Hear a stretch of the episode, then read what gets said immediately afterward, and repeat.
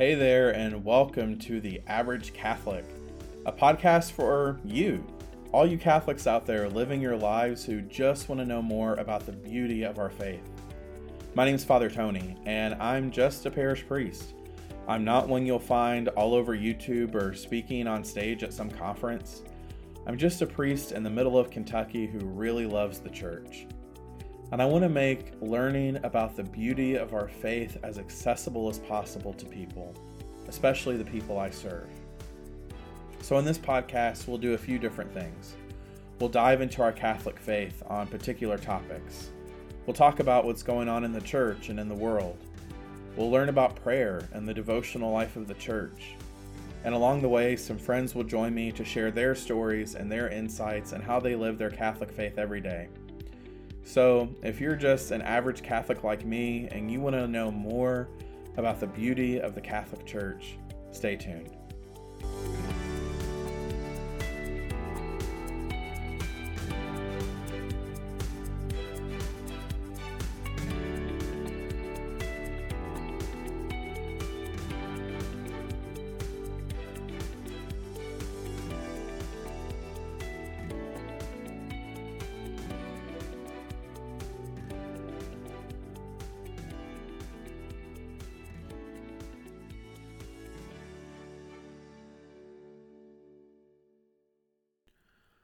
One of my favorite songs is Goner by the band twenty-one Pilots.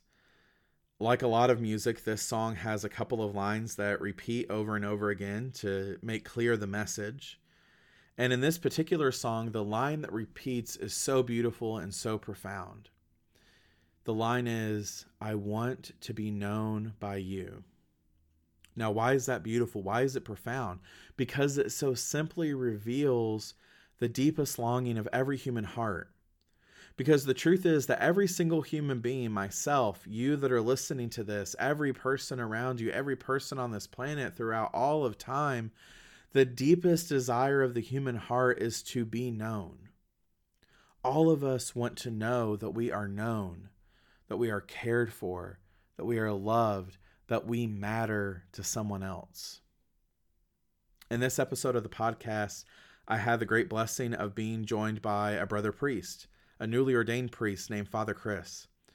Now, Father Chris isn't just a brother priest. He is also a brother in Christ and one of my absolute best friends.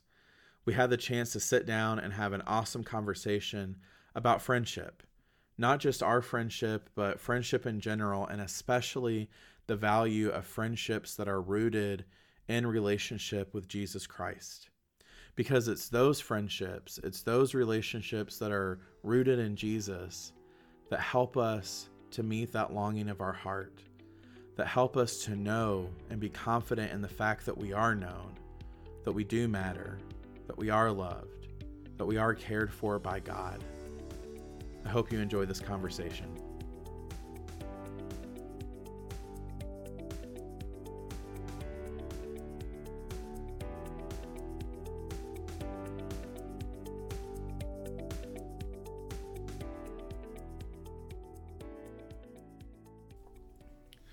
All right, so today I have the great blessing of having one of my best friends with me in my very fancy podcast studio, which is actually a table and a microphone in my basement.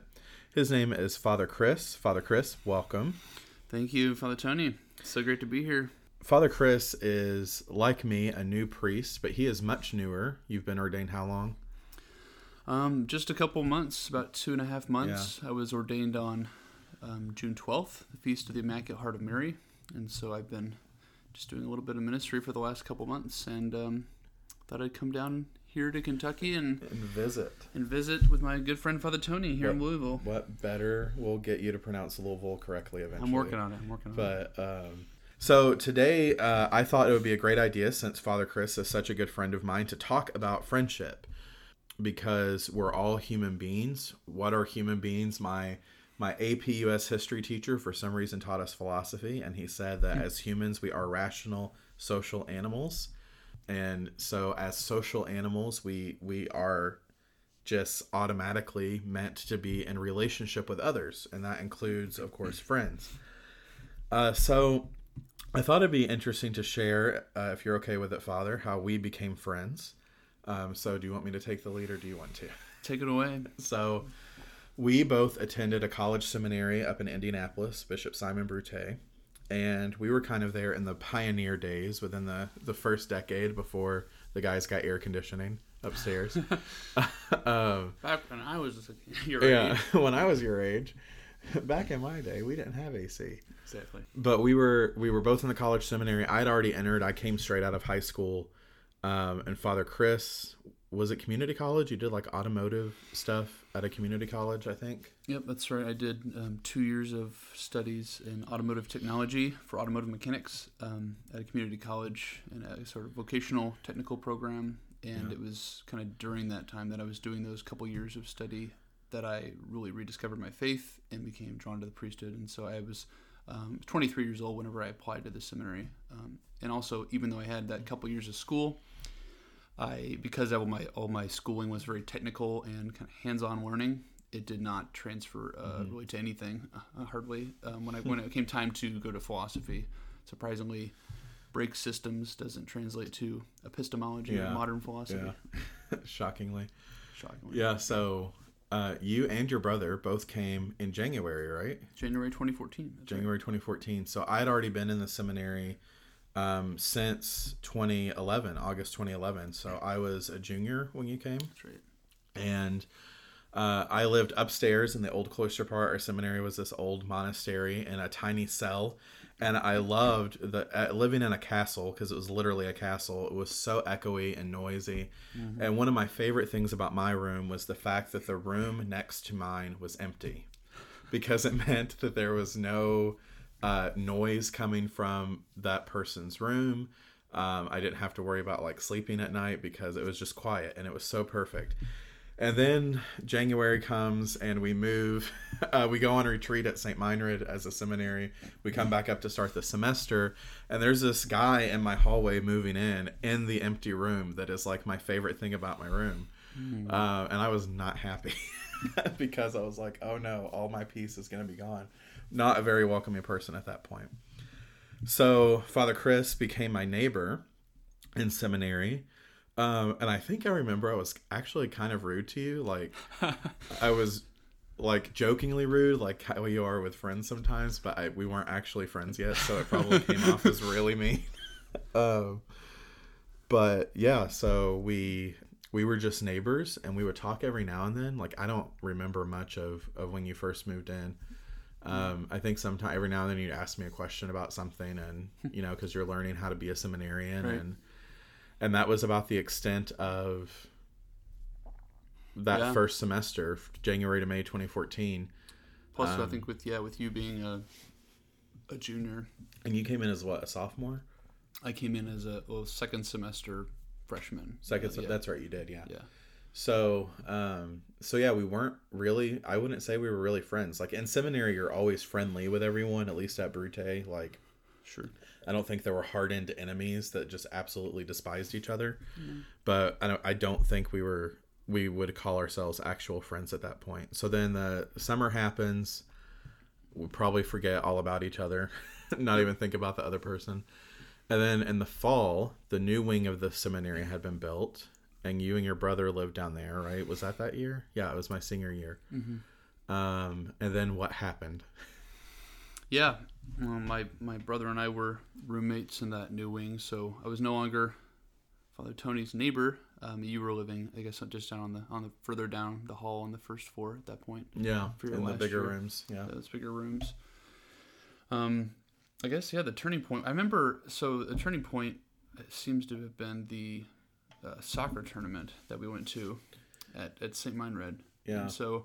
I remember being there, and I remember playing at the soccer team, and, you know, I was not in the best shape, and I'd be over sitting on the bench trying to catch my breath, and I remember sitting there with you and a couple other people that were watching the game, and I remember talking to you, and it was like, you know, we were very friendly conversation and everything, and um, so, yeah, I, I just remember feeling comfortable with you yeah. being there, and I was, so, you know... disclaimer, I was not playing soccer.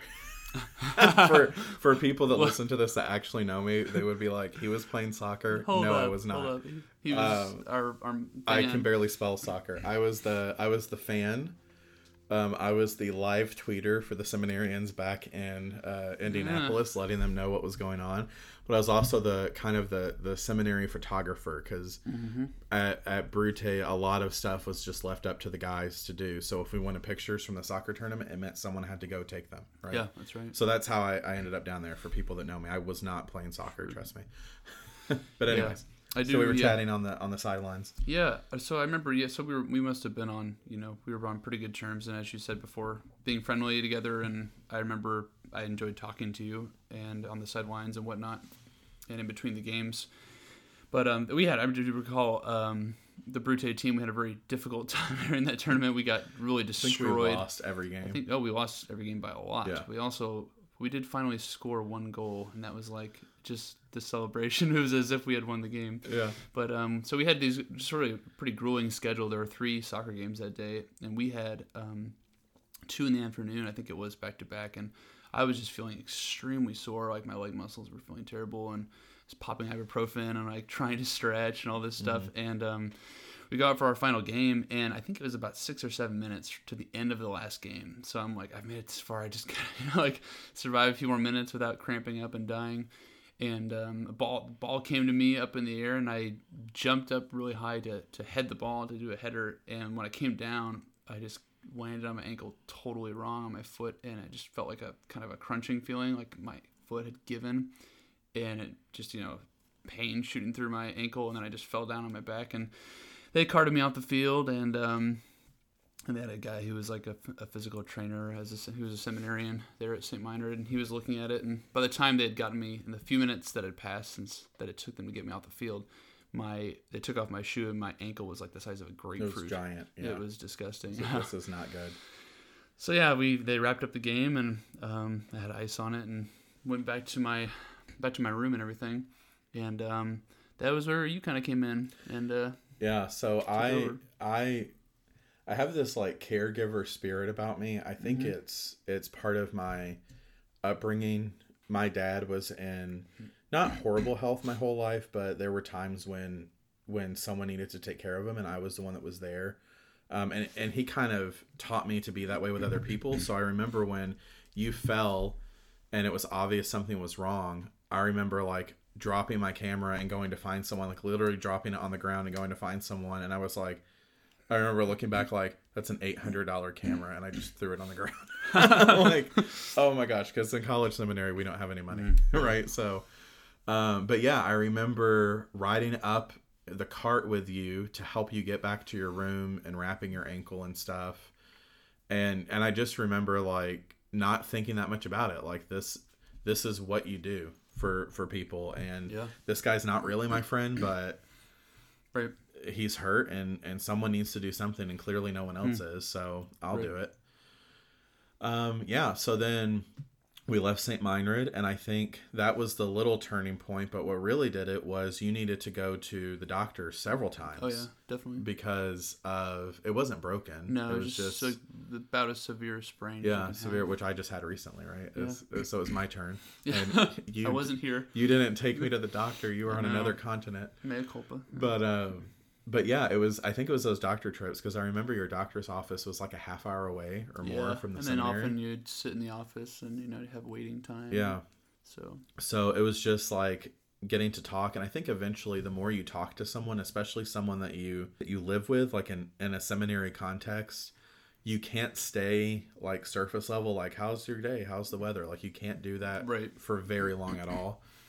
And so those those trips down, inevitably after the doctor, like we were both hungry, so we would go out to eat somewhere. Yep. And then a half hour plus drive back into the city, um, to the seminary. So it was yep. the multiple times, like on a weekly basis, it was just us hanging out. Yep.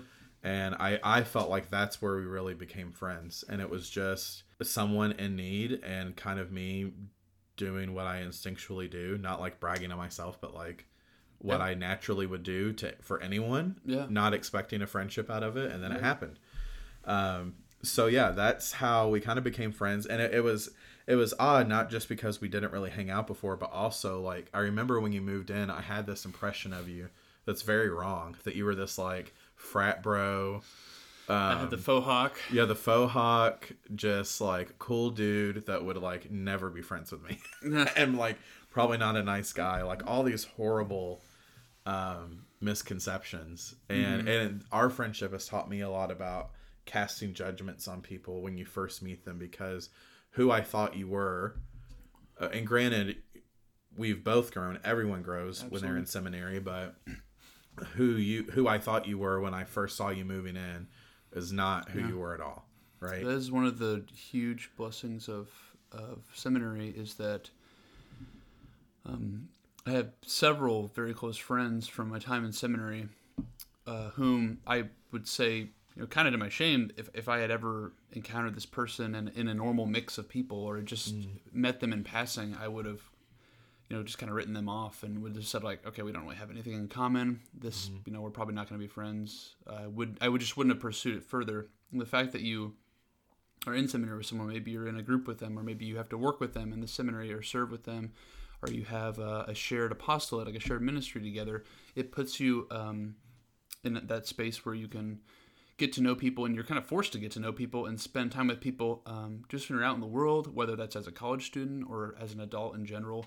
If someone, if it doesn't kind of immediately seem, you don't seem to immediately hit it off with somebody um, and become friends, it's just like, why spend the energy? Why, you know, mm-hmm. try to make that work? Mm-hmm. And I think there's friendships born of the shared vocation and kind of of necessity, whether that's a sprained ankle or mm-hmm. some other kind of seeming happenstance of, of like, how did we, I ended up getting, you know, assigned with this guy for something. Um, and it's made me, I've become friends with p- people who I, I never would have become friends with, just based on our, whatever, lack of shared interests or lack of, um, you know, maybe just different personalities. Mm-hmm. I wouldn't have gravitated toward them, and given a, you know, a pool of hundreds of people, I would not have chosen yeah. them. Yeah. And, and yet it's been, those have become some of the friendships that have been the most important to me yeah. in my life. Yeah. And I think back, like the, we've talked before, just not with a microphone in front of us, about how really you can only have, like, I think you call them your pillars. Yeah. Like you're, you're, you're very few people.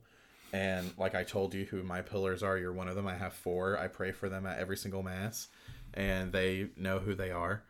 Um, and, and it's, every single one of them is exactly that. Like if, if I had just went to normal college, normal university, and passed by them or saw them in the student center, mm-hmm. I would have never approached them.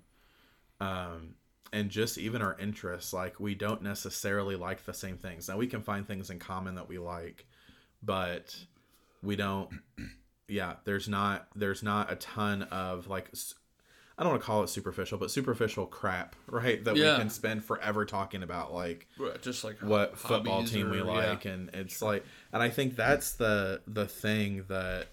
So I I love quotes, you know that. When when we were at, oh, it's so embarrassing. I've told people this before. When we were at Brute, I had my door just covered in quotes. Do you yeah. remember that? Yes. Everyone always made fun of me. Very good handwriting. yeah, my and my very extra. precise extra handwriting.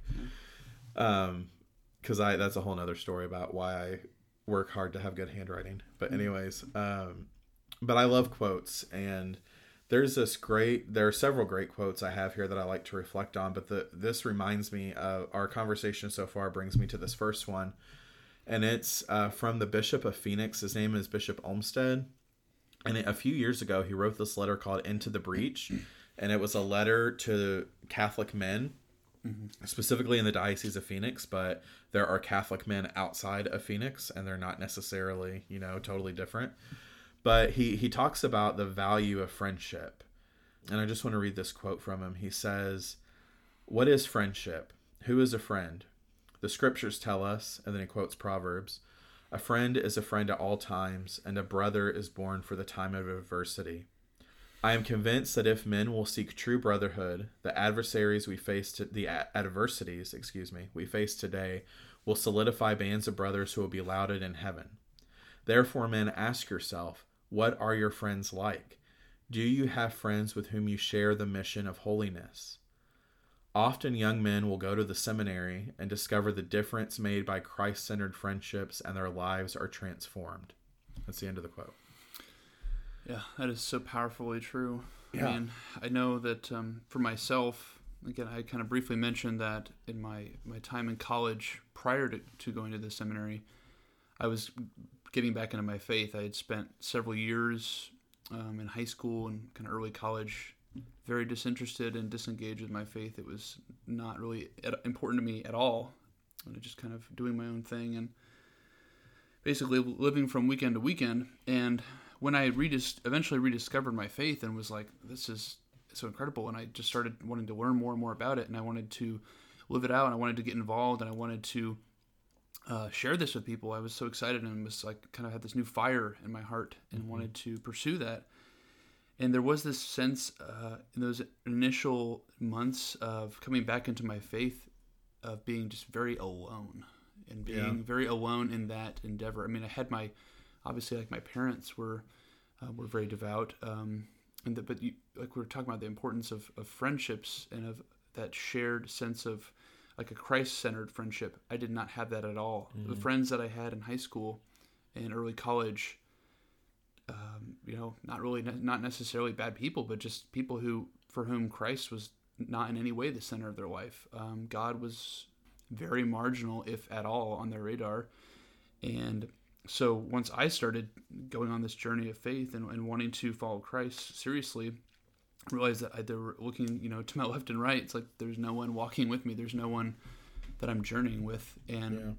that's a really tough place to be in. And if you don't find those people, you don't find those companions for the journey, Um, just kind of going it alone, it can feel like, uh, yeah, no one else cares about this. And that was why it was so huge for me when I discovered wasn't going to wasn't going to Eastern Illinois University at the time, but my community college was close to it, and I mm-hmm. discovered the Newman Center there, and just a plethora of young, college-age Catholics, um, young guys, young young girls, and just um, people all intentionally wanting to be there. Again, you go to a college environment.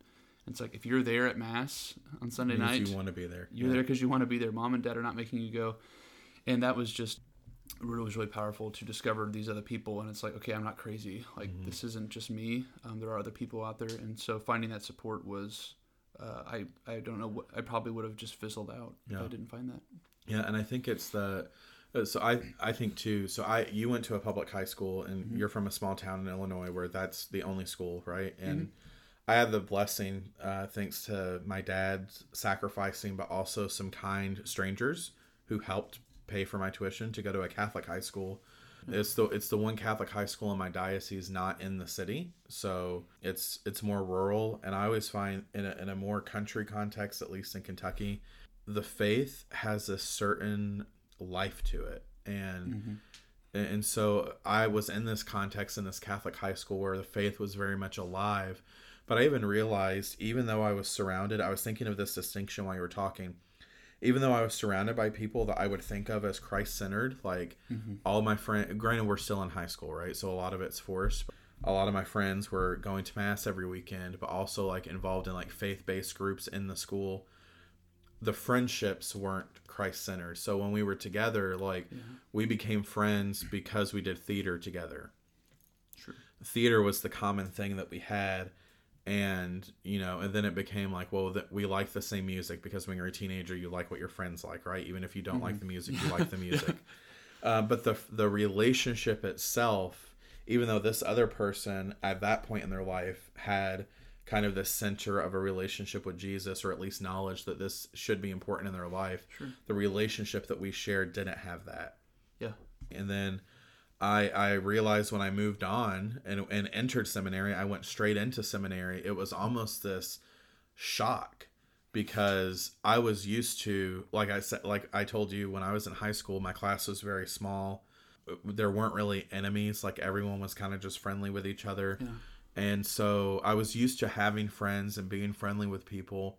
But like I said, when you're living together, especially at Brute at that time, because we were so tightly packed in that building. Yeah. You can't be fake. All the masks fall away within like the first couple weeks. Right. Living together, it's not a matter of, um, can, you know, can I be nice to someone for math class? Yeah, exactly. Or for this, you know, sports exactly. practice, and then leave it all out on the field type of thing or whatever. It's like mm-hmm.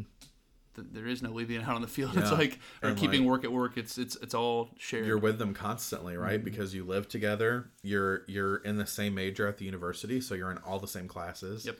You're do- inevitably doing homework together. Because you're in the same classes, this is also your friend group. So when you go to the student center, you're sitting in the seminarian section that everyone always stares yep. at, right? So there are the polos and the khaki The pants polos and khakis while everyone else is in sweats and T-shirts. Mm. Um, but, it, it, yeah, it's just this distinction that that even if there are people who, who take their faith seriously, if the basis of your relationship isn't Jesus. And I think I remember once you said to me, kind of when we first really became friends, you said something like the the fact that we're friends is a testament to Jesus, because at that point, at least, we didn't think we had literally anything in common, like right. nothing. Now we've grown to end up liking the same things as we've matured. Sure. And, but yeah, we had literally nothing in common. and, um, but we were still really good friends. Why? Because we shared the most important thing in common for for the human person, right? Because we're made in God's image and likeness. We're made to be in relationship with God ultimately. Mm-hmm. And friendship is what helps, is one of the things that helps us to do that. So yeah, it was just this beautiful thing to, to go to seminary and, and see that value um, and how it changed my life to have friendships that had their root, their foundation in Jesus. Mm-hmm. uh, because, uh, Anyone that knows me know I, I'm obsessed with this program at Saint Meinrad called One Bread, One Cup. Uh, I was an intern for their program uh, my first two years of college uh, seminary.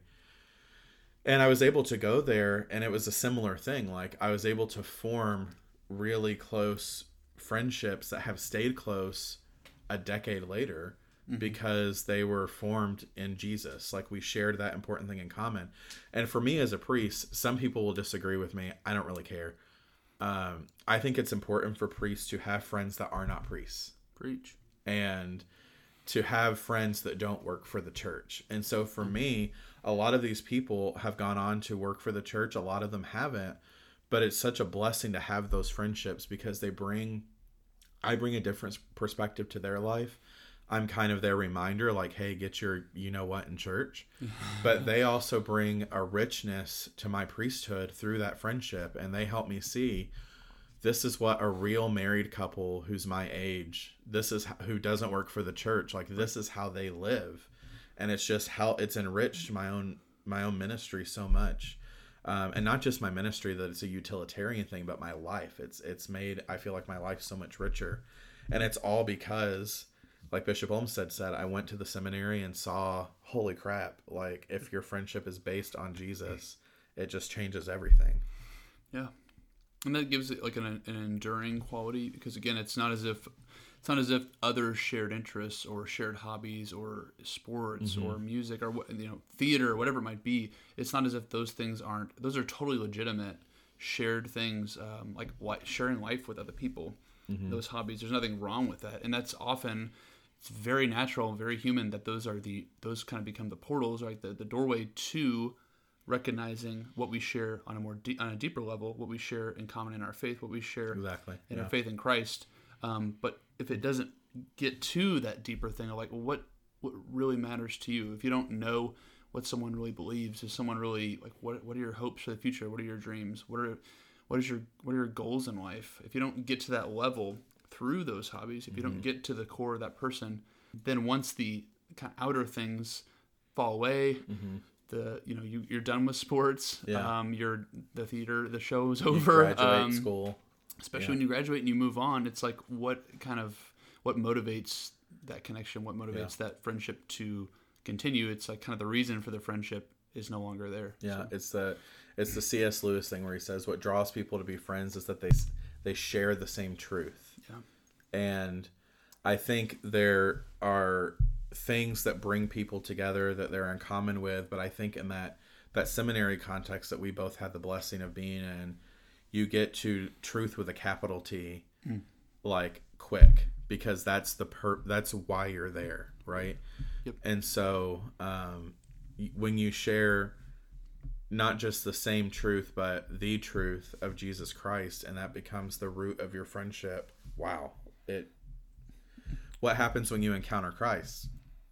everything in your life changes, right? And so it's the friendship is an encounter with Jesus himself, um, and it's a great thing. So another another quote that I love. Uh, so we both uh, have a devotion to Saint Maximilian Kolbe. Um, for those that may not have heard of him, Saint Maximilian Kolbe lived in the twentieth century. He was a Polish Franciscan priest, and part of his ministry was running a printing press. And during the, the Nazi occupation of Poland, he was using that printing press to print anti-Nazi propaganda. He also hid Jewish people in his friary. I think it was like a couple thousand at least Jewish people that he hid among the friars. Mm. um, and so he was arrested by the Nazis, and he was sent to the concentration camp at Auschwitz.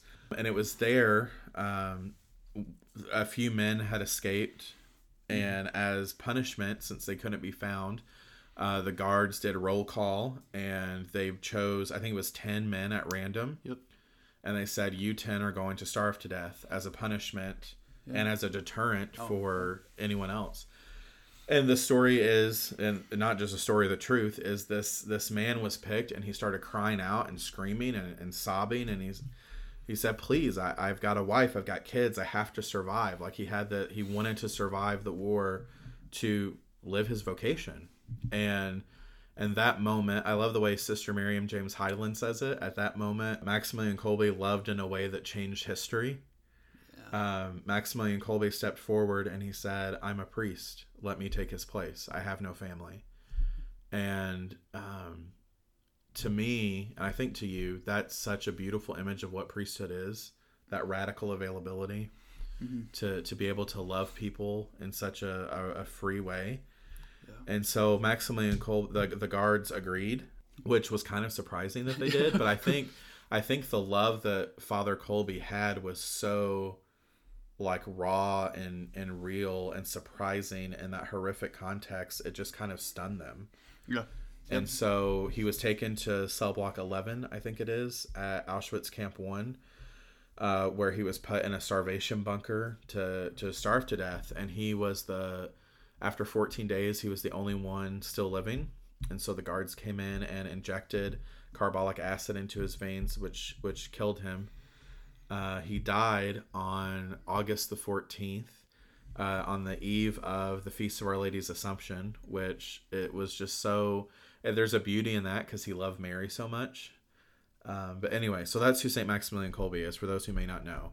Uh, make him one of your heavenly best friends because he's awesome.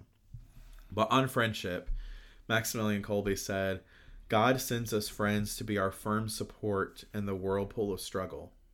In the company of friends, we will find strength to attain our sublime ideal. I really like that quote, and I think there's two parts to it, right? So let's talk about the second first. In the company of friends, we will find strength to attain our sublime ideal. I think that flows naturally from that friendship grounded in the truth, right? Because what's our sublime ideal? Yeah. Jesus himself. Jesus himself. Mm-hmm. And so if the friendship is grounded in Jesus himself, and the friendship kind of refers back to that, it's going to naturally lead you to that. Interestingly, when we think about think about our Lord and his earthly life and the way he called the apostles. So yeah. He called the apostles to to be with him. He called those he wanted. Um, he called those to, him, to himself whom he wanted. And he called them to come away with him, to spend time with him alone, mm-hmm, to be together, to become his friends. He befriended them. He became... their friends, and through their friendship with him, they had to become friends with one another. And Jesus knew that they would need each other in their, mm-hmm, ministry. And every time Jesus sent them out, he sent them out in groups. You yeah. see, for example, with like the seventy-two, he sent them out two by two. Jesus knows that he he came to make us friends with God. By he came as God incarnate and to give us a friendship, uh, re, to restore our friendship with God through his act of love. And he also came to make us friends in a new in a new and powerful way. And he knew that we wouldn't be able to go out and to share um, the message of that divine friendship, that the, the, the message of God's friendship with man, unless we had each other. He knew that we were going to need each other and to need the community. And the church has always really emphasized that from the from the very beginning of, you know, like the body of Christ, you know, the vine and the branches, all these very organic images of who we are as the people of God. We're not a bunch of isolated individuals who happen to be bent on the same, you know, bent on the same goal. We are a people who are walking together and journeying together, mm-hmm. and we need each other. And there are things that I don't have, that are things that I can't, that I don't possess, that I need to receive from other people. There are things, gifts that I don't have. There is um, a way in which Christ manifests his love in the world that other people um, have that gift. They have that that, that love of, of God within them. They have certain mm-hmm. gifts that I don't have. And the body, you know, the, that's why the different members of the body, you know, like we build each other up. We, we build each other up to full stature in Christ. Some of us have certain gifts. Some of us don't have those gifts. And maybe I have a gift that someone else needs. And so that's how we encourage one another and build each other up. Yeah. Yeah, that's totally true that, that we're all, or for the people that are our age, they're going to be reminded of High School Musical. We're all in this together. Yes. And, um, but it's true. Like, and I love that image when you talked about Jesus, not only sending them out in Paris, but all of the images he used, the vine and the branches, like there's a sense of connection mm. that none of us are meant to be isolated, that, that it's only through the help of others that we attain that goal, that we get to being who we are meant to be. And it's so beautiful that, that Jesus models this. He not only had the disciples, but he had uh, I, one of my favorite uh, lines in the liturgy is, I think it's one of the petitions for the funeral mass, one of the options. And the the very brief line is, Jesus who wept at the death of his friend Lazarus. Mm-hmm. Like, even though mm-hmm. he raised Lazarus from the dead, like, Jesus and his humanity had this deep love of Lazarus that, that moved him, uh, moved his heart when Lazarus died. We hear in other places in Scripture, Jesus looks out upon the crowds and his heart is moved with pity. That there's this sense of, of deep caring that God has in the person of Jesus. But I think today, through the inspiration of the Holy Spirit, through, uh, through Christ-centered friendships, we very much feel the love of God through our friends, through the people that God puts in our lives. Um, that's how, that's how God works. It always surprises me when people don't realize that, like, God works through using us as his instruments. Mm-hmm. It's that story you told of the, you told me the other day of the flood. Someone gets on top of their house. Yeah. yeah. Oh, God's going to save me. And a boat comes. No, God's going to save me. And then a helicopter comes. No, God's going to save me. And then he dies. Yeah. And he's like, God, why didn't you save me? He's like, I sent you a boat and a helicopter. What are you talking about? yeah, I so, sent you all these friends. I sent you all these people to help you in your life. All these people to help you. And you just, and it's, yeah, with our friendships, like, God sends us all of these people to be our friends. And I love, um, there's a, there's a, a, a scene in a play by Tyler Perry of Medea. I Deep, high cultural thought, reference. High cultural reference. I never thought I would bring up Medea in teaching the, our faith. Go with but it. But I love it. He she he dressed as Medea, so I'll say she because the character is a woman. Uh, Medea talks about relationships because someone had just broken up with someone, and they said you need to learn the difference between like a leaf relationship, a branch relationship, and a root relationship. Like God's gonna put some people in your life for a season, mm-hmm. and they are a leaf on the tree that you are. To be very cheesy, right? Like oh. God sends this person into your life at a moment when you need them and then they walk away. Not in a bad manner, but yeah. you know, and then autumn comes, the leaf dies and they're gone. And I think for us as priests, that is a, a main way I would say we're a part of other people's lives, that we have the great blessing of hopping in and out of people's lives yeah. at a moment when they need to know that God's present, right? Like getting called at two a.m. to the hospital, I hop into that person's life and I'm probably only intensely a part of their life through the burial of that person that's dying. Yep. Yep. And then I'm still there for them if they need me, but I'm gone. Right. I was kind of a leaf, but there are other others that are kind of your roots. They, they bring you life. They bring you nourishment through who they are, through, mm-hmm. through their own relationship with Jesus. So, So I like what Kolbe says, in the company of friends, we find strength to attain our sublime ideal, which is Jesus himself. The first part, God sends us friends to be our firm support in the whirlpool of struggle. And I love that because it's true, but it's friendship is not always everything is lovely. Like let's go get coffee and talk about how great our lives are, is, right? And even friendships that aren't necessarily Christ-centered. And every friendship and every relationship, at some point, someone will be struggling and need help. Mm-hmm. And I think that's the great blessing that God gives of friends, is that a friend comes in to provide support, but it's support grounded in Christ. And so that that friend that comes to support you in your struggle is offering, uh, is is doing what the saints do in iconography.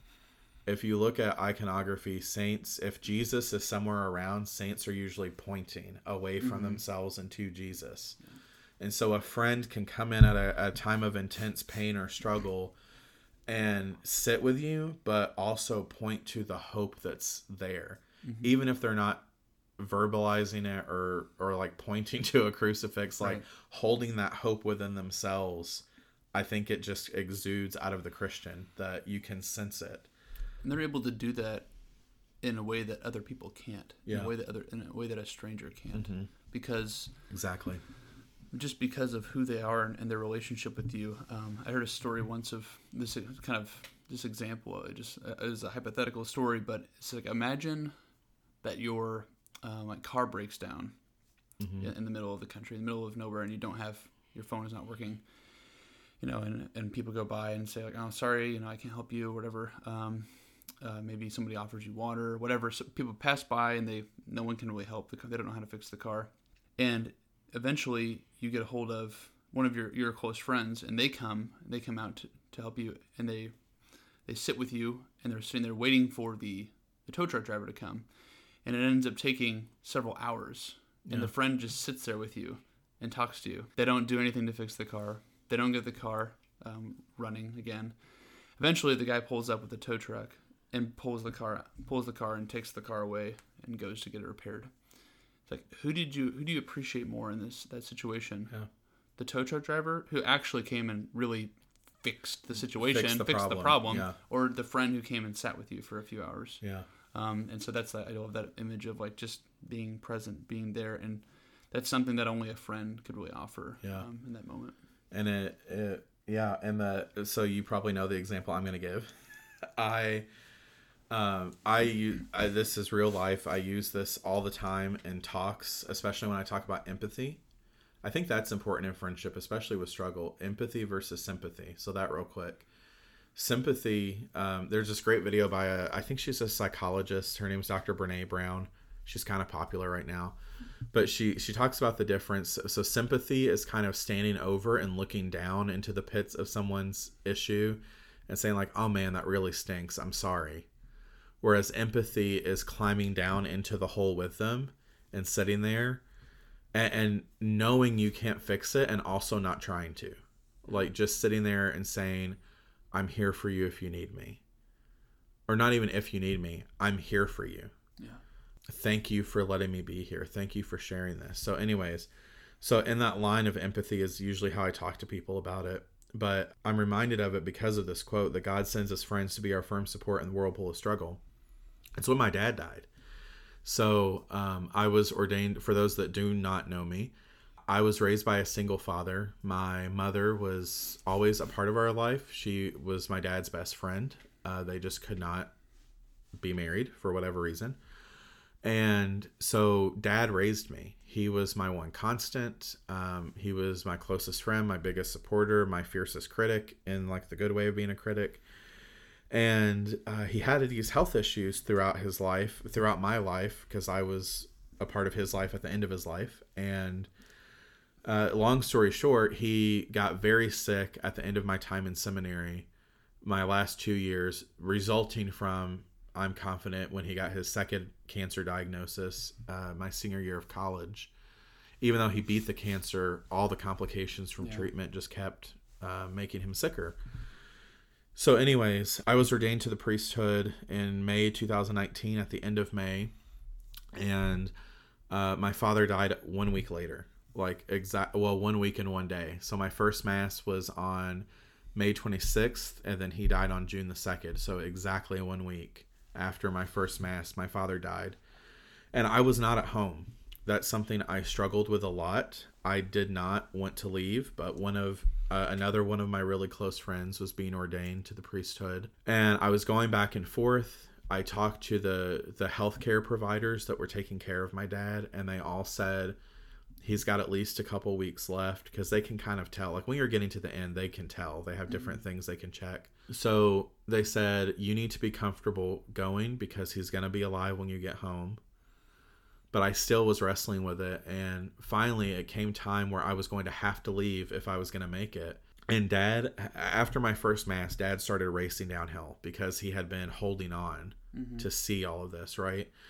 So so it came time where I, if I was going to go, I had to go. And I walked into Dad's room, and he was sitting up watching T V like the normal dad that I grew up with. Like, he was totally there mentally, and it was just this rare, and that happens with people when they start losing. Yep. Uh, losing their mind sounds bad, but that's what was happening, right? Sure. Um, they'll have these moments where they're just there. Lucid, yeah. They're lucid. Yeah, that's the word for it. And so I got to talk to Dad about it. And he said, you staying here is not going to make me well. Like, I love this friend of yours. I want you to go for me since I can't be there. And you need to go support your friend. And um, I got to anoint him just to be safe. I wanted to anoint him, and he asked me to while he was still lucid so that he would mm-hmm. remember it. So I did that, and then I left, and I called every few hours. I called my mom to check in on him. Yeah. And um, he kind of, my friend was ordained on a Saturday, June the first, and then without realizing it, he was kind of very fast going downhill. And Um, I walked out of my friend's first mass on June the second, and my phone buzzed with a voicemail from my mom, and I just knew. And I listened to the voicemail, and, and I, like, I, Mom said she wanted to tell me, like, herself, but just in that moment, what do you do? And she mm-hmm. said, you need to come home. Your dad just died. And it's weird because normally when something bad happens, you forget everything, but I, like it all is a haze, but I remember everything so clearly and exactly what happened. Mm-hmm. I looked, and my friend, Father Andrew, was there, a, a classmate of mine. And I just said, plain, Dad just died. You have to take me somewhere yeah. because I'm not going to cause a scene at my friend's. Like, right. That was a C P E skill. A C P E is clinical pastoral education, where you're, you do a time as a hospital chaplain. And one of the skills they really focus on is, like, if something's coming up in you, you got to hold it together for the sake of the other people. And then once you're away, you can lose right. your mind, right? So I was able to hold it together. Father Andrew took me away to first to the sacristy to help get the vestments off of me. And at the moment I crossed through that sacristy door, I just lost it, crying and yelling and snot running out of my nose. And and then people were coming in and out of the sacristy, and it was evident I need to be not with strangers, right? Because what can a, a stranger can say, oh, I'm so sorry. I don't need to hear that in right. this moment, right? Yeah. So my my friend Father Andrew took me to a confessional room, and all of these friends surrounded me. And it was so beautiful seeing what happened, because they were living out empathy, but they were living out this quote from Maximilian Kolbe that they were my support, my firm support. And they all just did simple things. So Father Andrew brought me to the room, and then he knew Father Tony lives like six and a half hours away. Like, I've got to make a plan. So he left the room. He made sure other people were there. Then he left the room to start making phone calls and making a plan of how to get me home, because I was not able to drive in that state, right? Father Michael, another friend of mine, sat on the floor with me and just kind of held me, you know, yeah. while I was crying, um, and made sure that I had tissues. And uh, my friend, Father Corey, um, I don't even think he was a deacon at that point. Uh, he uh, made phone. He said, who do I need to call for you? And he took my phone and made phone calls. He went and got me cups of water, you know, to, to keep me hydrated as I was expelling all these tears. And it, it was just simple things. Um, but they were all there. And I remember I said, because for me, my friends are like my family, right? I remember saying, I want to call Chris, who is Father Chris sitting in front of me now. Mm-hmm. Well, Father Chris studies in Rome, and there is like a seven something hour time change. So it would have been nighttime in Rome.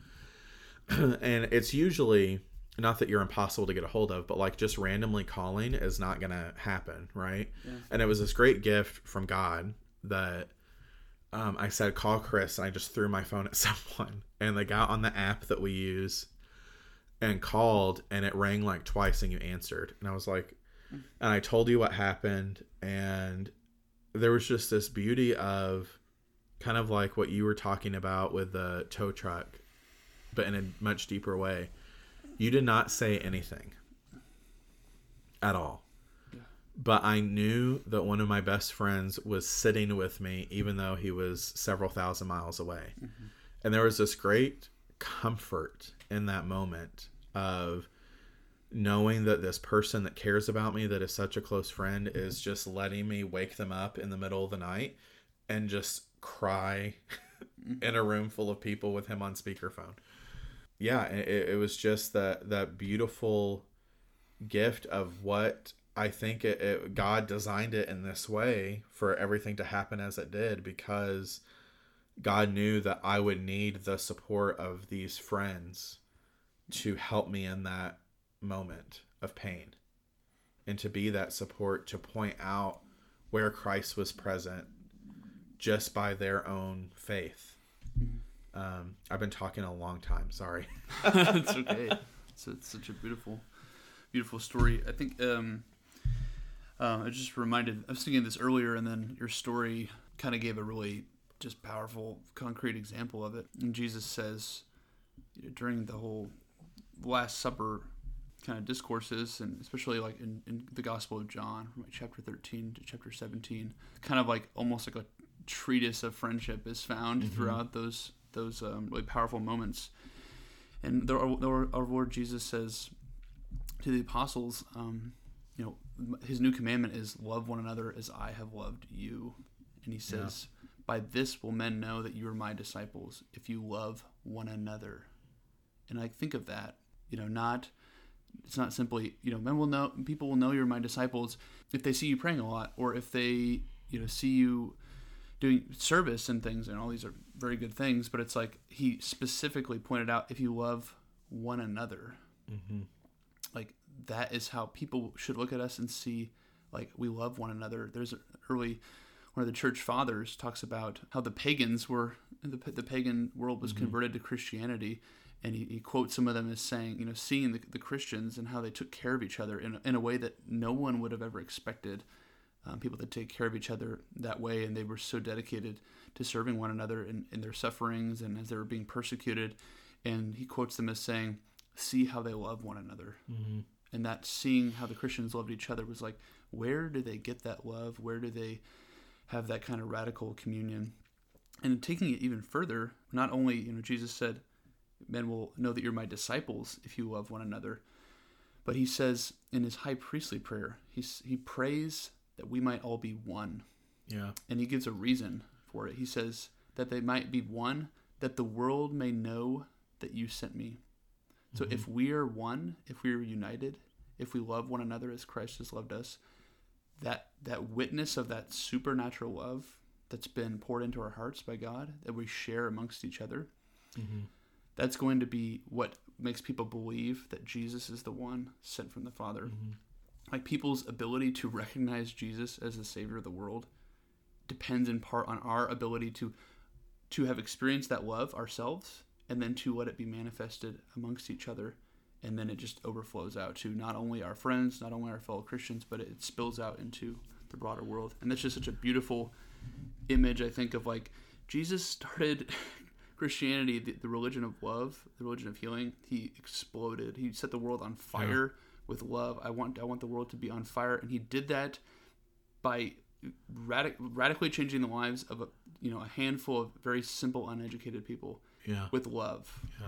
And how many people you know were actually got to encounter Jesus in person during his earthly time? How many people got to be his close companions and close friends? How many people even got to see his sacrifice on the cross? Yeah. You know, it's like not even the Not even his closest friends did, right? Yeah, a lot like, of them were, were not even there for that. They abandoned him in that moment, but he loved them through that, right? Mm-hmm. And and that's so beautiful that it is it is that love. And I, I think that's the thing is, our culture can, love has been watered down so much. Like we say, I, I, I've given a homily on this before where I wish in the English language we had multiple words for love as they do in Greek, right? Because we say, oh, I love this blackberry bubbly water that Father Chris brought me. It is good. It's really good water. Um, not sponsored. Yeah. Um, but like I, how can I say I love this and I love my friend Father Chris and I love my mom and I love Jesus and they all mean the same thing? Like, and I love that painting on the back of, you know, behind you. Like, yeah. That's not the same thing. Sure. And it, it, I think love has become so watered down is what comes to mind, it but cheapened it, or... it cheapened and it's. Love is hard work, and it like what's love for the Christian? Why do Catholics have this obsession with the crucifixion? Because it's love, like mm-hmm. It is the greatest image of love that the human being will ever see. Yeah, that God Himself chose not only to die on the cross and defeat death in the resurrection, but to be present in the darkest and most painful of human sufferings. Like there is no that's. Uh, Sister Miriam James Hyland, who I love, and you know, and I, I, she's just this phenomenal woman. I've never even met her, but I've listened to her give a bunch of talks, and she says the fascinating privilege of suffering is that there is nothing that the human being can endure where God has not already been there first, and God is not already there at the moment. Like that's love, yeah. Right? And that's why I, I like that quote from Maximilian Kolbe that. Friends are our firm support in the whirlpool of struggle because God is our firm support in the whirlpool of struggle. Mm-hmm. And like we said earlier, God is using the people He puts in your life to manifest His will to you, to show you of the depth of His love and His care for you. Mm-hmm. The, and that's, I, I tell my parishioners all the time, and they probably get sick of me hearing it, the work of evangelization in the church is not the work of the priests. It properly belongs to the lay faithful. Yep. Because when I walk out and I go to Target in my collar, yeah. People are already making all their s- suppositions about me, what they think of the Catholic Church, what they think of who a priest is, blah, blah, blah. And I can give witness and how I live joyfully when I'm wearing a collar and, yeah. and people know that I'm a priest. But how much more powerful is it to see an ordinary person in the workplace, in the office, mm-hmm. who just exudes this love and this joy, and it's it's attractive, right? People see it, and this is why I tell people I don't know that they believe me. Like, when you live a life of love, when you're in touch with that love that Jesus has for you, especially uh, including through the people He's put in your life and their love of you and your love of them, like when you live that and you own it and you try to share it, it's attractive and people want to know what brings you to life. Mm-hmm. Yeah. And then you have the privilege of saying it's Jesus Christ. Yeah. And what a powerful witness that can be, that this ordinary person who, who works a desk job in a cubicle mm-hmm. is this powerful witness to Jesus Christ because of love. Mm-hmm.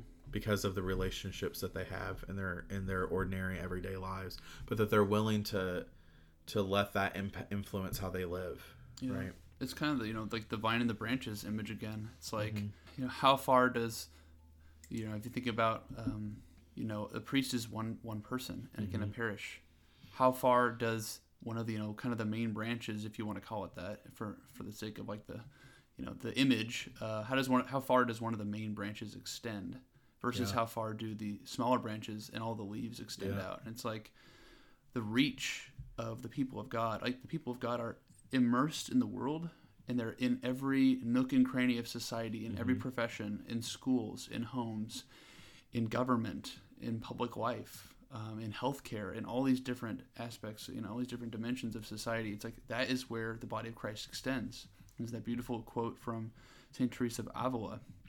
It's, you know, Christ has no body now on earth but yours. Mm-hmm. Like Christ, we become His body. We receive Him, especially you know, in the Eucharist, baptism in the Eucharist, and we become the members of His body that go out to all the world. Like we we extend His love. Like the body of Christ, uh, that is the people of God, makes Christ present throughout the world in a way that even Christ Himself, in terms of His ability to encounter people humanly, as I said before, like how many people could Christ encounter individually as a man walking around on the exactly. earth in like, Palestine. There no, are it, limits. Like right. God is God can do anything, but in choosing to become one of us, he put limits on himself. Right. right? Like yeah.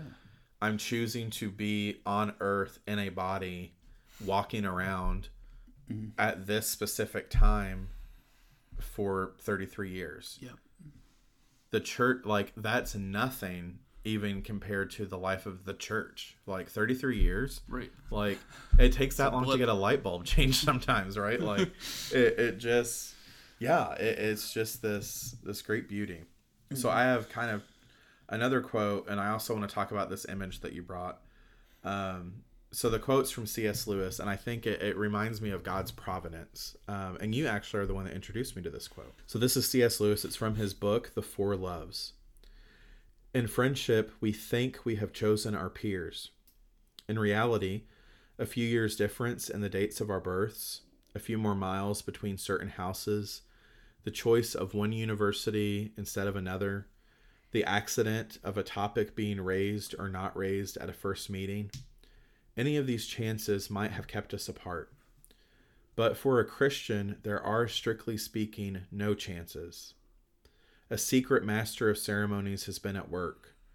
Christ, who said to the disciples, "You have not chosen me, but I have chosen you," can truly say to every group of Christian friends, "You have not chosen one another, but I have chosen you for one another."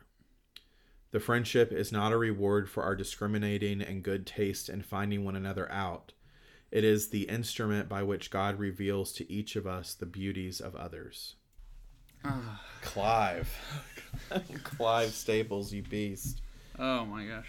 But it's so good. Like, it reminds me of God's providence, right? Like, how in my life, I'm sure in your life, God has put people where he needed to put them. Mm-hmm. And...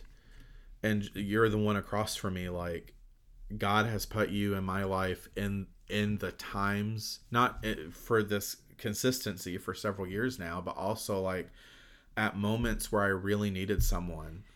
You responded to a text that I had sent you maybe the day before, and it's like, all right, can I talk to you right now? Like, you know, and and when my father died, and and all of these things, and just that, like, there are so many things that could, like, God in his providence made me love photography, and, you know, made me want to go to the Saint Meinrad soccer tournament, and allowed you to hurt your ankle, yeah. right? To, yeah. to make this friend, to forge this friendship. Right. And, and it's been a, a, a really rewarding, beautiful thing. So I think it's an encouragement to people to, to pay attention to who God puts in your life, and not that you need to, like, hone in on and obsess over people, but like be grateful for those people and mm-hmm. see where those, like, don't be afraid to bring Christ into the friendship if he is not there. Yeah. Right. There's a, um, a quote I read somewhere. I think it might've been a saint, like the, the friendship that can cease was not real. Right. So like mm. uh, if you bring Jesus into the relationship, into the friendship, and it ends the friendship, that's not a true friendship then. Yep. That was a superficial thing, right?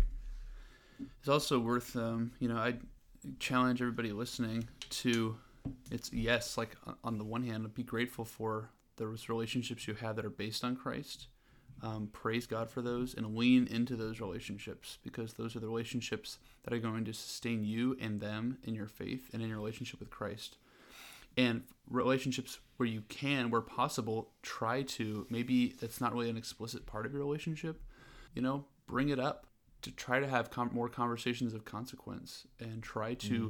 see if Christ can be brought into, especially if you know that the other person is Catholic or Christian. Yeah. Um, and like, just like, maybe for whatever reason, like, this is just one of my sports friends, or this is just my friend who I work with. And it's like, well, I don't, you know, why, why should we make faith a part of it? And it's like, if Christ is the center of my life, like, how could it not be a part of, of every friendship I have? Um, and but also, the challenging part is examining those relationships or friendships where someone maybe is, not only is Christ not the center of their life, but my friendship with them is taking me further away from Christ. Mm-hmm. Um, I'll never forget when I was just kind of first still getting back into my faith in my early college years. I heard a homily from Father Mike Schmitz uh, on on the podcast, and he had he had said, talking about these relationships that take us away from Christ, and I had this same objection. He he quoted this objection that people will say whenever those relationships are challenged, or you know someone calls that out, and people will, will often say, "Oh, but Father," or you know, "But but I'm but I'm helping them." Yeah. Like I'm I'm gonna be I want to be a good influence on them, or I want to to help them, you know, come to know God, or I want to be a, a good example in their life. And it's like that is a, a beautiful and a holy thing, and that's a great goal. Um, but we also have to be honest with ourselves and with God about where those relationships have brought us. And uh, Father Mike, what Father Mike Schmitz said was, okay, you're helping them, good. Um, you've been friends with this person for three years or five years or fifteen years or thirty years. In that time, how much have you helped them and how much have they held you back? Yeah. And that was really, I felt totally convicted by that word that he said. And it's not that maybe people can't re-enter your life, um, or maybe there's not a way to salvage a relationship, but sometimes we can be in relationships that are kind of toxic. And I mm-hmm. had to, I had to just basically end relationships that I had, relationships from high school and college. And that's not fun. Like yeah. It was painful. And it was also like the best possible thing I could have yeah. done at that time. And even the sense of kind of like I talked about earlier, feeling alone. Mm-hmm. Um, I needed to experience that kind of loneliness in order to, for the desire for a holy friendships yeah. to arise in me. And like as long as I was just kind of distracting myself and entertaining myself, and I had lots of playmates. That's mm-hmm. what I like to call them. Yeah. It's like, you know, when you're a little kid, you have other kids you play with. And I had a lot of adult playmates, people that I had fun with, people who were entertaining, people who kept me from feeling bored. But I needed those relationships to, some of them to end in order to make space for, we only have so much time. We only have so much time. We only have so much energy. And if our a lot of our energy and our time is devoted to some relationships that are really dragging us down, we don't have the time and energy to meet new people or to foster those those new friendships that are actually going to to make us better, to make us better disciples of Christ. And yeah, it's the it's this thing of like every relationship. A lot of times I'll use it when I'm talking to, to couples preparing for marriage. But you know, the point of you all getting married is to get your spouse and your children to heaven. Like it's about the other, and I think that's true in friendship too.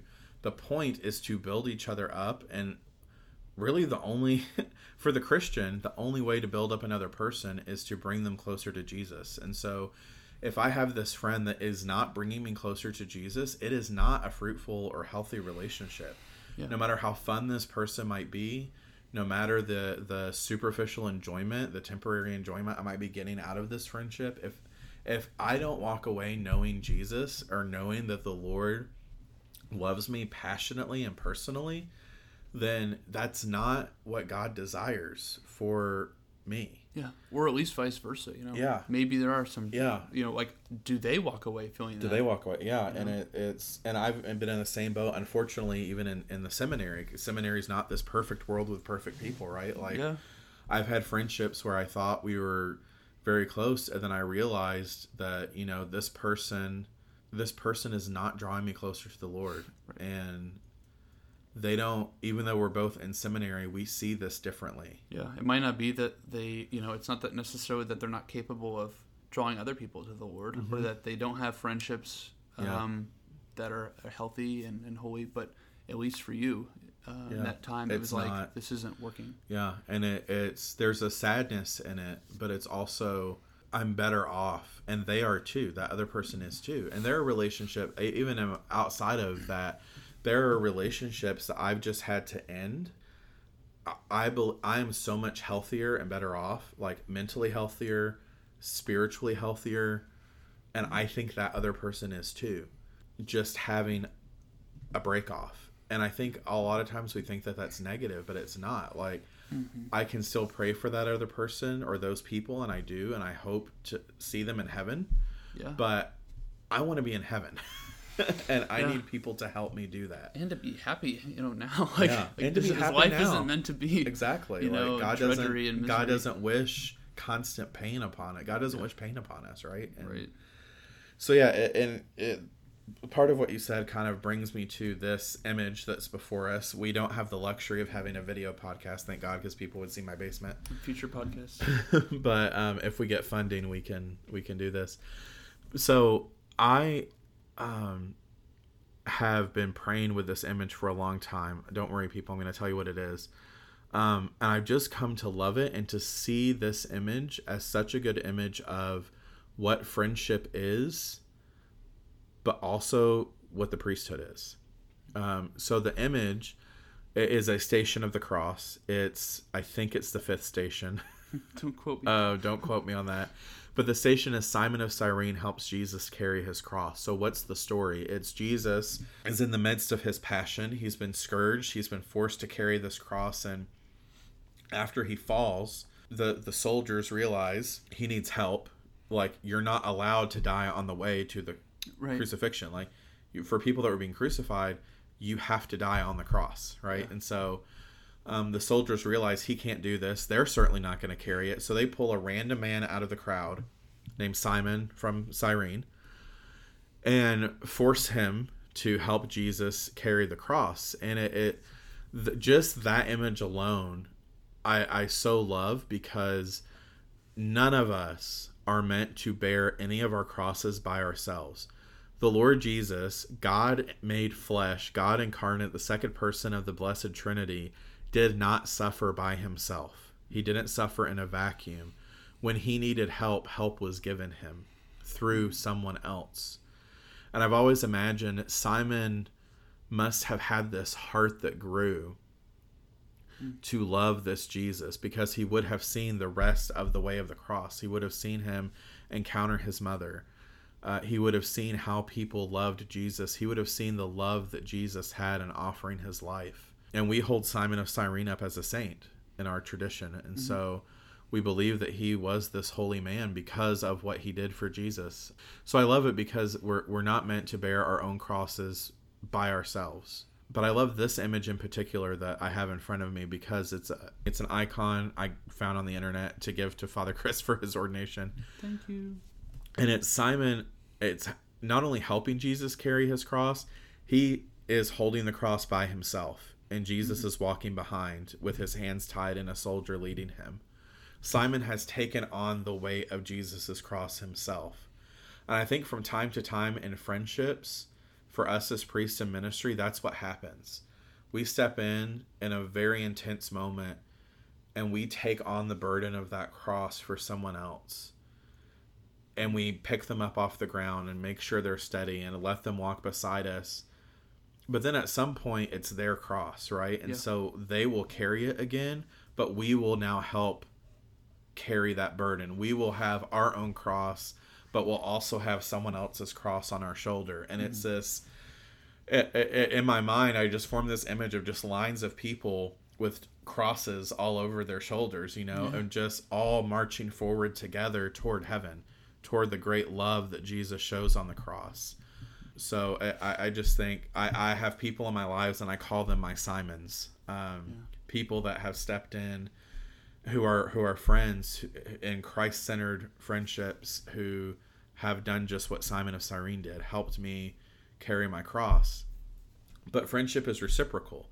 Like, friendship is not moving crisis to crisis. It's also being willing, as a friend is helping you carry your cross, to say, hey, I noticed this going on. How can I carry yours too? Um, mm-hmm.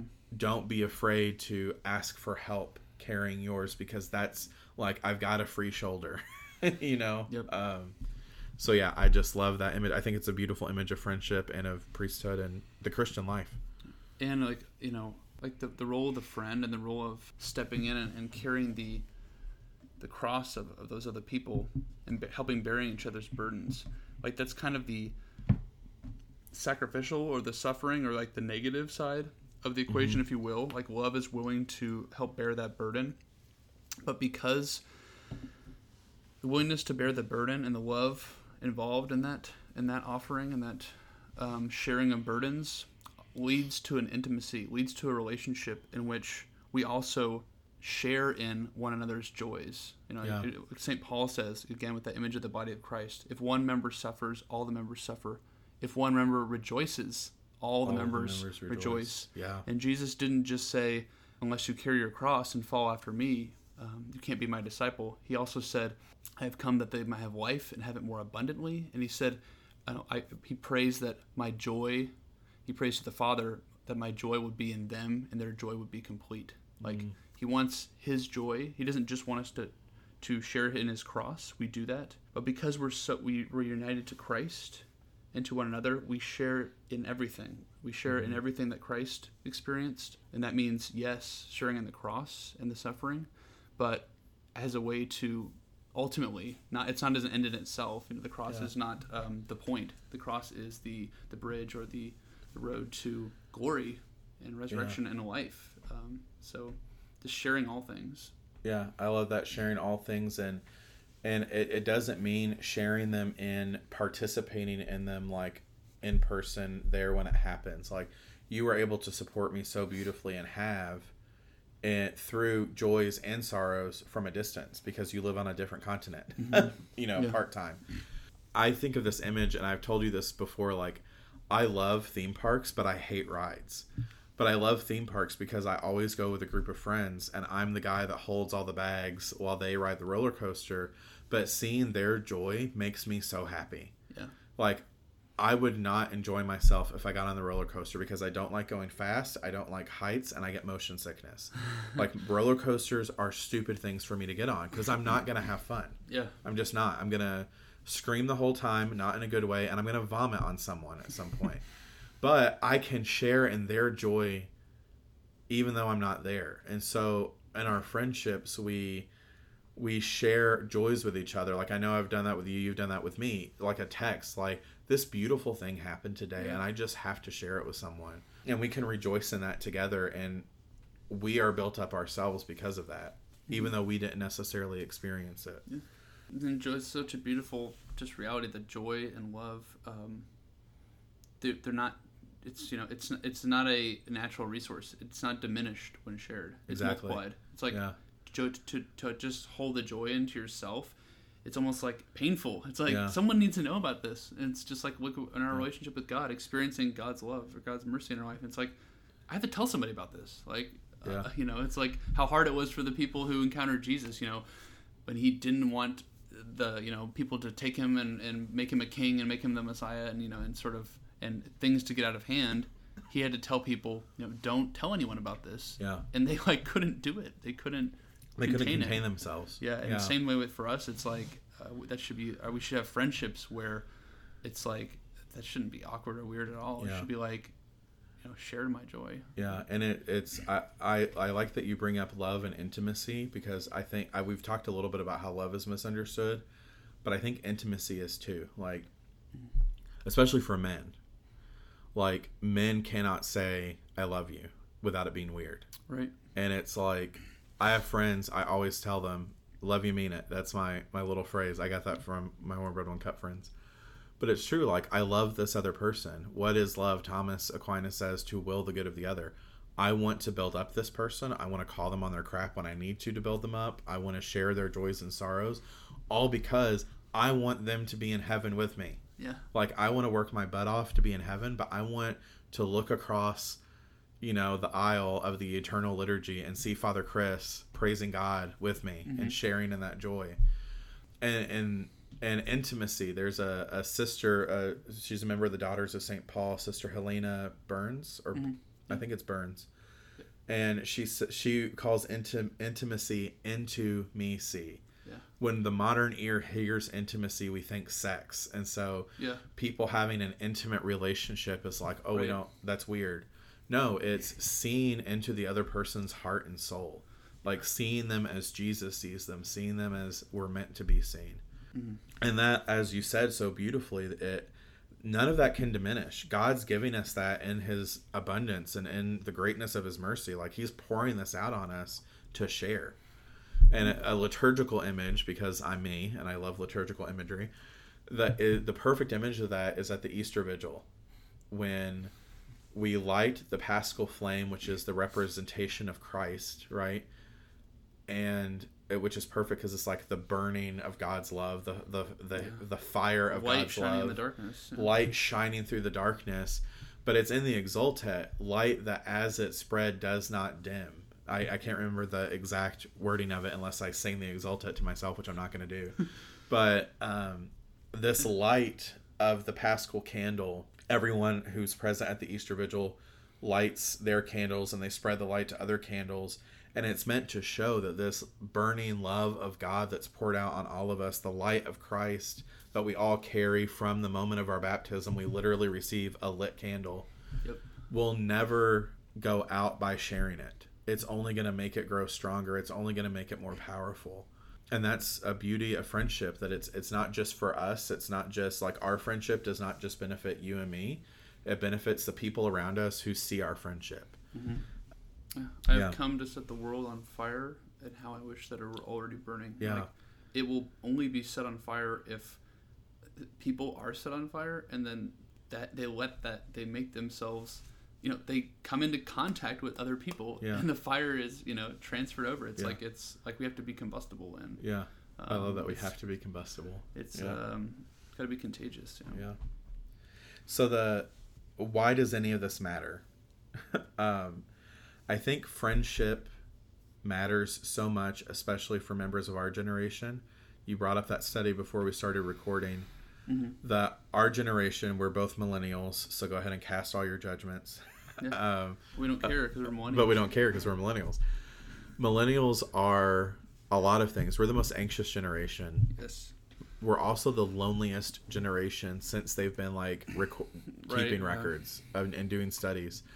So what's the number that you said, like yeah. who identify as lonely or not having friends or close friends or best friends, if you can, and they don't have to be exact. Yeah, it was um, it was about one out of five millennials saying that they had no friends. Yeah, which is um, so, like my heart hurts. Yeah, to think of that.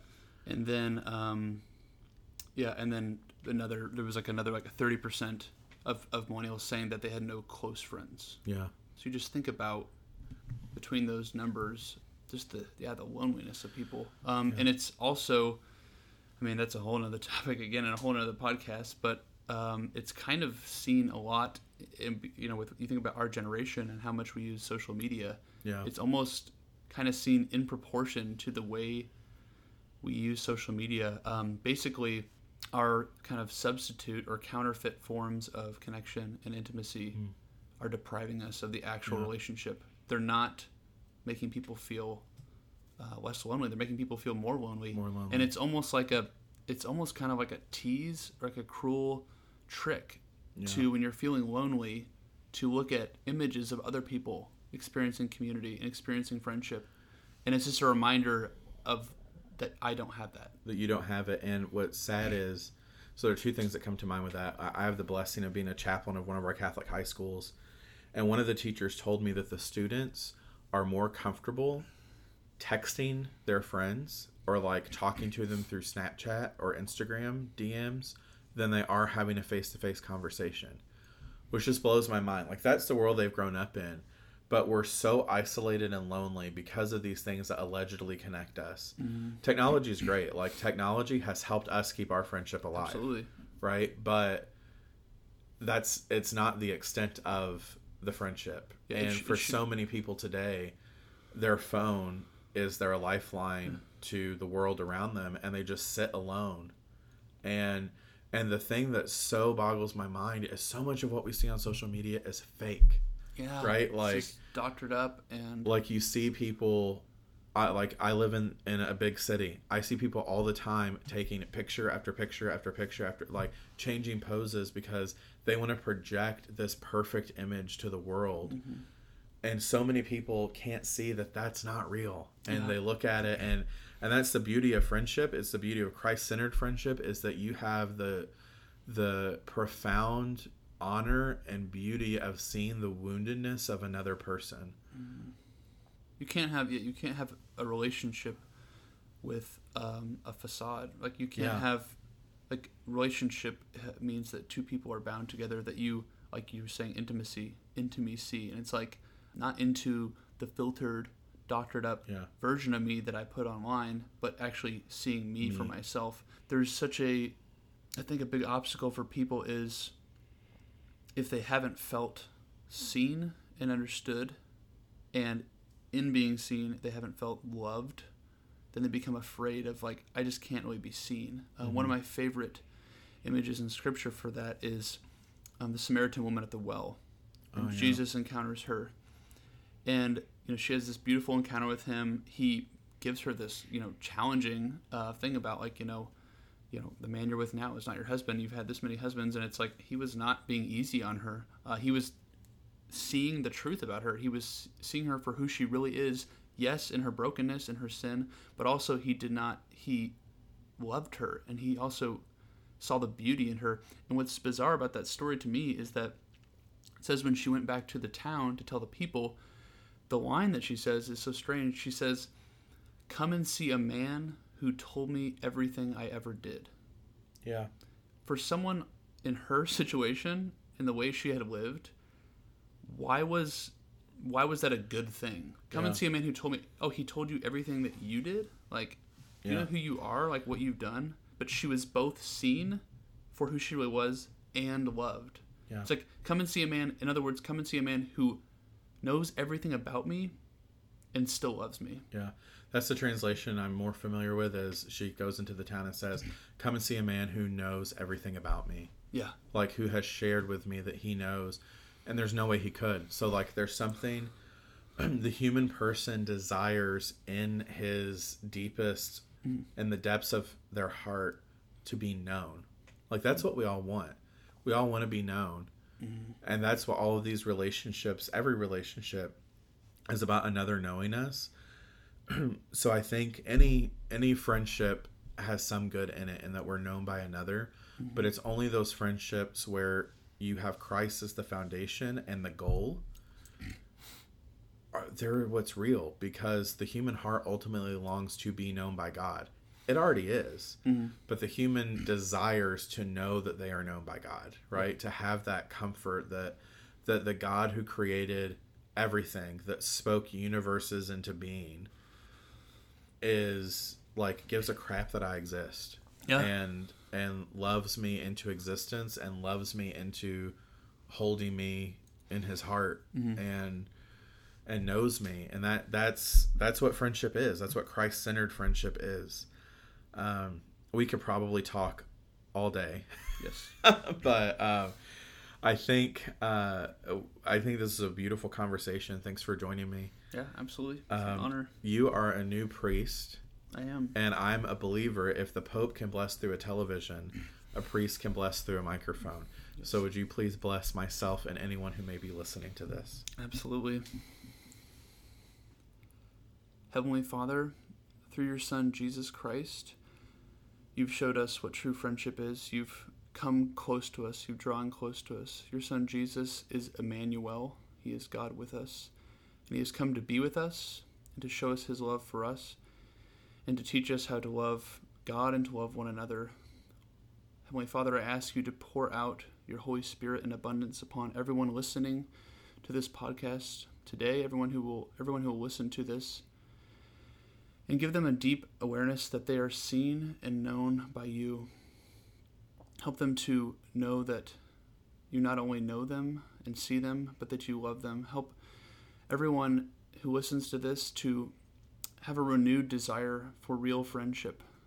Help everyone who listens to this to, to seek friendships that are rooted in Christ. For those friendships that are already grounded in a mutual love of Christ, Lord, renew those relationships and make them ever more grounded in your love. For relationships um, that are not based on your love, pour your love into those relationships, Lord. Help us to experience your love for us and the love that we show one another. Help, we want this word, we desire this for ourselves, for our own salvation, but also so that the world may believe in you. As your Son prayed, that we may be one, that the world may believe that you sent Jesus Christ. He is the light shining into the darkness, that the darkness cannot overcome. In the darkness of loneliness, the darkness of anxiety, the darkness of not being understood, not feeling known, not feeling seen, the light of Christ's love shines into that darkness, and it can only shine, it can only spread and set the world on fire if we allow ourselves to be inflamed and to touch others, to actually really connect with others, Lord. And through that communion, your love will set the world on fire, and you will bring salvation to the world. We ask all this in the name of Jesus Christ, our Lord. Amen. Amen.